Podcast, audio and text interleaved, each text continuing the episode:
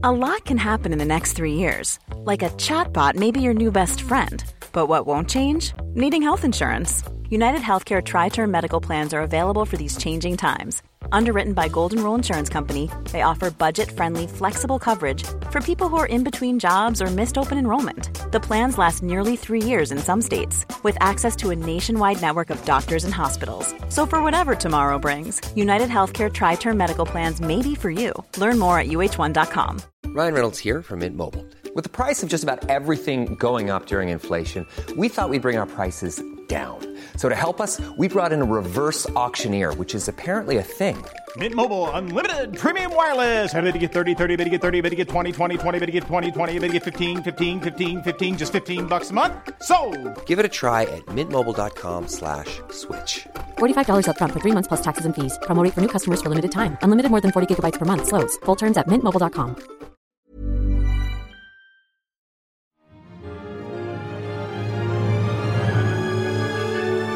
Romeo and Juliet. The Rude Retelling, read by Brian Harvey. If you're offended easily, then this isn't the love story for you. Part 2.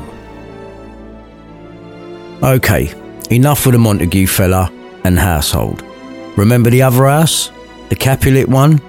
That's where Juliet is the daughter. Capulet was talking to a count who wanted to marry Juliet. Go ahead and charm her, make her love you. You can only marry if she also agrees, said Capulet to the count. But I'll also invite you to tonight's banquet. There'll be many women. Perhaps one of those will fit you better. Once you see them, perhaps you won't like my daughter so much. Fucking hell, charming. Anyway, the banquet was so well prepared that Capulet sent one of his servants out that same day with invites.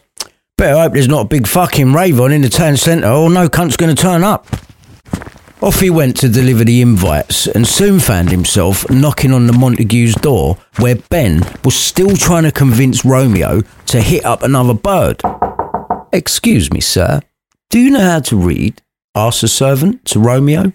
I can read my own fortune in my misery, replied Romeo. Yeah, really bringing the emo vibes. The servant tried to avoid the sarcastic reply and just asked once more. Perhaps you've learned from life and not from books, but please tell me, can you read this letter? Yes, snapped back Romeo as he took the invite from him. The servant left as Ben jumped on the chance to tell Romeo he should go so he could hit up all the single ladies in Verona at the party.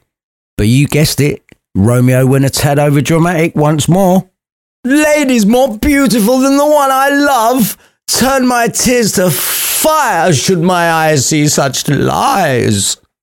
Look, mate, said Ben, pretty defiantly, sick of his bollocks. You decided she was beautiful and sexy with no one else around. No one to compare with, no one to confirm. I'm not saying you're wrong, but she could be a bit butters. Let's go to the party, have a few drinks, see a few ladies, and then we can compare, and you may set your eyes upon another.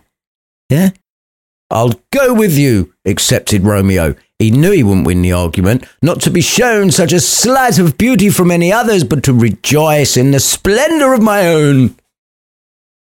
Back at the Capulet house, soon to be the venue of the hottest masquerade party in town, Lady Capulet summoned her daughter, Juliet. Now, Juliet was not yet 14, but her mother wanted to ask her what she felt about marriage.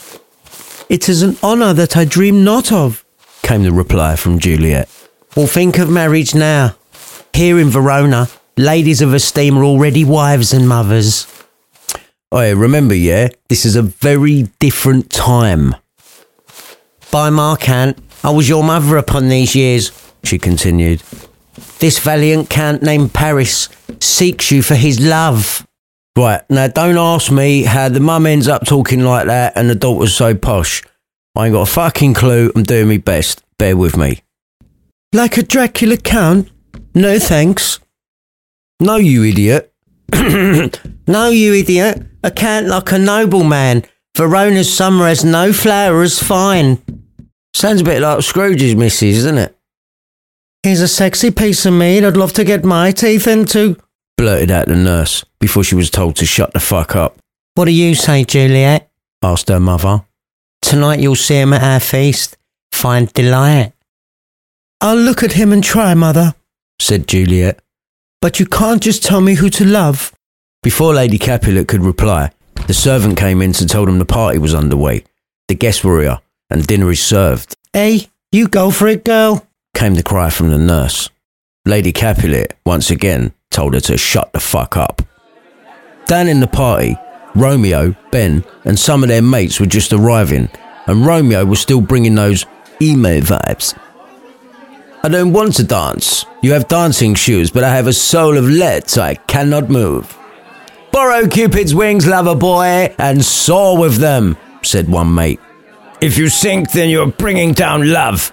Too great oppression for a tender thing, added another. Is love a tender thing? Is it too rough, too rude, too boisterous? And it pricks like a thorn, cried Romeo. I still don't get this way of talking. It's fucking stupid. If love be rough with you, be rough with love, came the retort from his mate. Fucking dodgy mate. I think we all know what he's trying to say, okay? For those slow ones, sex. Yeah? He's talking about it. Okay? Romeo's mates tried once more to drag him to the party, presumably by his emo fringe hanging over his eyes. Is it not smart of us to go? shouted Romeo in one last ditch attempt. I had a dream last night. Well, so did I, snapped back one of his mates as if to say, And what? At this point, Shakespeare had clearly taken too many drugs and started explaining Romeo's mate's dream, which included a fairy, a wagon made of hazelnut shell, spokes made of spider's legs, covered by a grasshopper's wing, and made by a carpenter squirrel. Romeo interrupted. Enough, you're talking nonsense. But this was his mate's intention. Exactly, I'm talking about dreams. Knowing he'd trap Romeo. Checkmate. Romeo was unsure, but he knew he could no longer win. I fear some consequences still hanging in the stars, some vile forfeit of untimely death. But steer my course, direct my sail. Onward, lads! Finally, they donned their masks and headed into the party. As the lads entered the party, they were soon met by Capulet, his wife, and other members of the house. Welcome, gentlemen. These ladies will dance with you, unless they are plagued with corns. He turned to the ladies. Will you now deny them a dance? You don't have corns, do you? He turned back to Romeo and his mates and said, Come on, dance. You're very welcome. Capulet then showed his power by ordering more upbeat music. Got a bit of jungle going. Tables to be moved and the fire to be put out before it became too hot. What you would call a willy waving moment, really, to try and prove his dick was the biggest in the room. Romeo was beginning to lighten up and soon saw another lady he liked the look of. What lady is that which enriches the hand of yonder knight? He asked of a serving man while pointing towards a knight and a girl dancing. I know not, sir, came the reply. Romeo turned from emo to romantic and began to spout out about her beauty. When the dance is done, I'll watch her and see where she stands. Then I'll touch her hand with my rough one. Did my heart love till now? I never saw true beauty till this night. Now, I'm not going to say Romeo is a player, but he certainly changes his mind on girls pretty fucking quickly. Now, Capulet's nephew overheard all this and headed for his sword. By his voice, he should be a Montague. How dare he come here, cover his face? It was a masquerade party, though, mate. And sneer at us. Why are you so angry, nephew? asked Capulet. Uncle, this is a Montague, our foe, a villain that has come here in spite. Young Romeo, is it? Tis he, that villain Romeo. Calm down, nephew. At this point, I honestly believe he doesn't know his name. He's a fine gentleman and is known as being well behaved. I don't know if you've heard this emo album, but it's some fine work that Panic at the Disco would be proud of. I would not insult him in my own house for the wealth of all the town. Show a fair presence and put off these frowns. But, stated his nephew before he was interrupted again. Look, just shut up, listen to what I'm saying, and fuck off. Over on the dance floor, Romeo had made his move. He took the hand of the girl he found so attractive, Juliet, and said, Alright, babe, you're well fit. Alright, maybe not that, but it was beautiful and Shakespearean, so I'm just paraphrasing. I take your hand with this, my own unworthy hand, said Romeo. I stand here blushing, ready to smooth that rough touch with a tender kiss. Right, this boy worked fast. Juliet didn't mind at all. You don't give yourself enough credit. Such devotion you show to hold my hand, for saints have hands that pilgrims' hands do touch. God, fuck me. A bit arrogant, using the analogy of a saint and pilgrim, but let's just call it romantic, shall we? Anyway, after some more sweet talking, the two kissed. Proper making out in the middle of the dance floor. I thought he was going to fucking rag her there and then for a minute. After the second kiss, they were interrupted by the nurse from earlier. Your mother craves a word with you, she said to Juliet. Juliet left without a word to Romeo. Who is her mother? asked Romeo to the nurse. She's the lady of the house, came the reply. Romeo walked away, muttering to himself. Is she a Capulet? Fuck! My life is gone. It's in the hands of my enemy. Ben had seen this whole scene take place and went up to Romeo. Come on, let's go. Romeo agreed.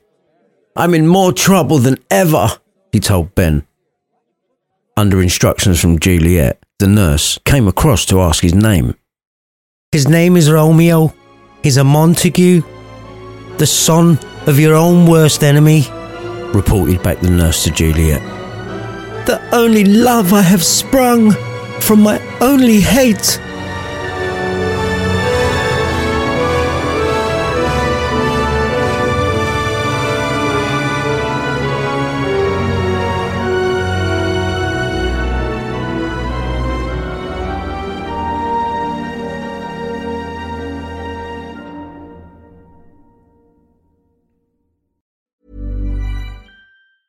Hey, it's Danny Pellegrino from Everything Iconic. Ready to upgrade your style game without blowing your budget? Check out Quince. They've got all the good stuff shirts and polos, activewear, and fine leather goods, all at 50 to 80% less than other high end brands. And the best part? They're all about safe, ethical, and responsible manufacturing. Get that luxury vibe without the luxury price tag. Hit up quince.com slash upgrade for free shipping and 365 day returns on your next order. That's quince.com slash upgrade. Hi, I'm Daniel, founder of Pretty Litter. Did you know cats tend to hide symptoms of sickness and pain? I learned this the hard way after losing my cat, Gingy. So I created Pretty Litter, a health monitoring litter that helps detect early signs of illness by changing colors, saving you money and potentially your cat's life. Pretty Litter is veterinarian developed, and it's the easiest way to keep tabs on your fur baby's health right at home. Go to prettylitter.com and use code ACAST for 20% off your first order and a free cat toy. Terms and conditions apply. See site for details. Planning for your next trip? Elevate your travel style with Quince. Quince has all the jet setting essentials you'll want for your next getaway, like European linen, premium luggage options, buttery soft Italian leather bags, and so much more. And is all priced at 50 to 80% less than similar brands. Plus, Quince only works with factories that use safe and ethical manufacturing practices. Pack your bags with high-quality essentials you'll be wearing for vacations to come with Quince. Go to quince.com slash pack for free shipping and 365-day returns.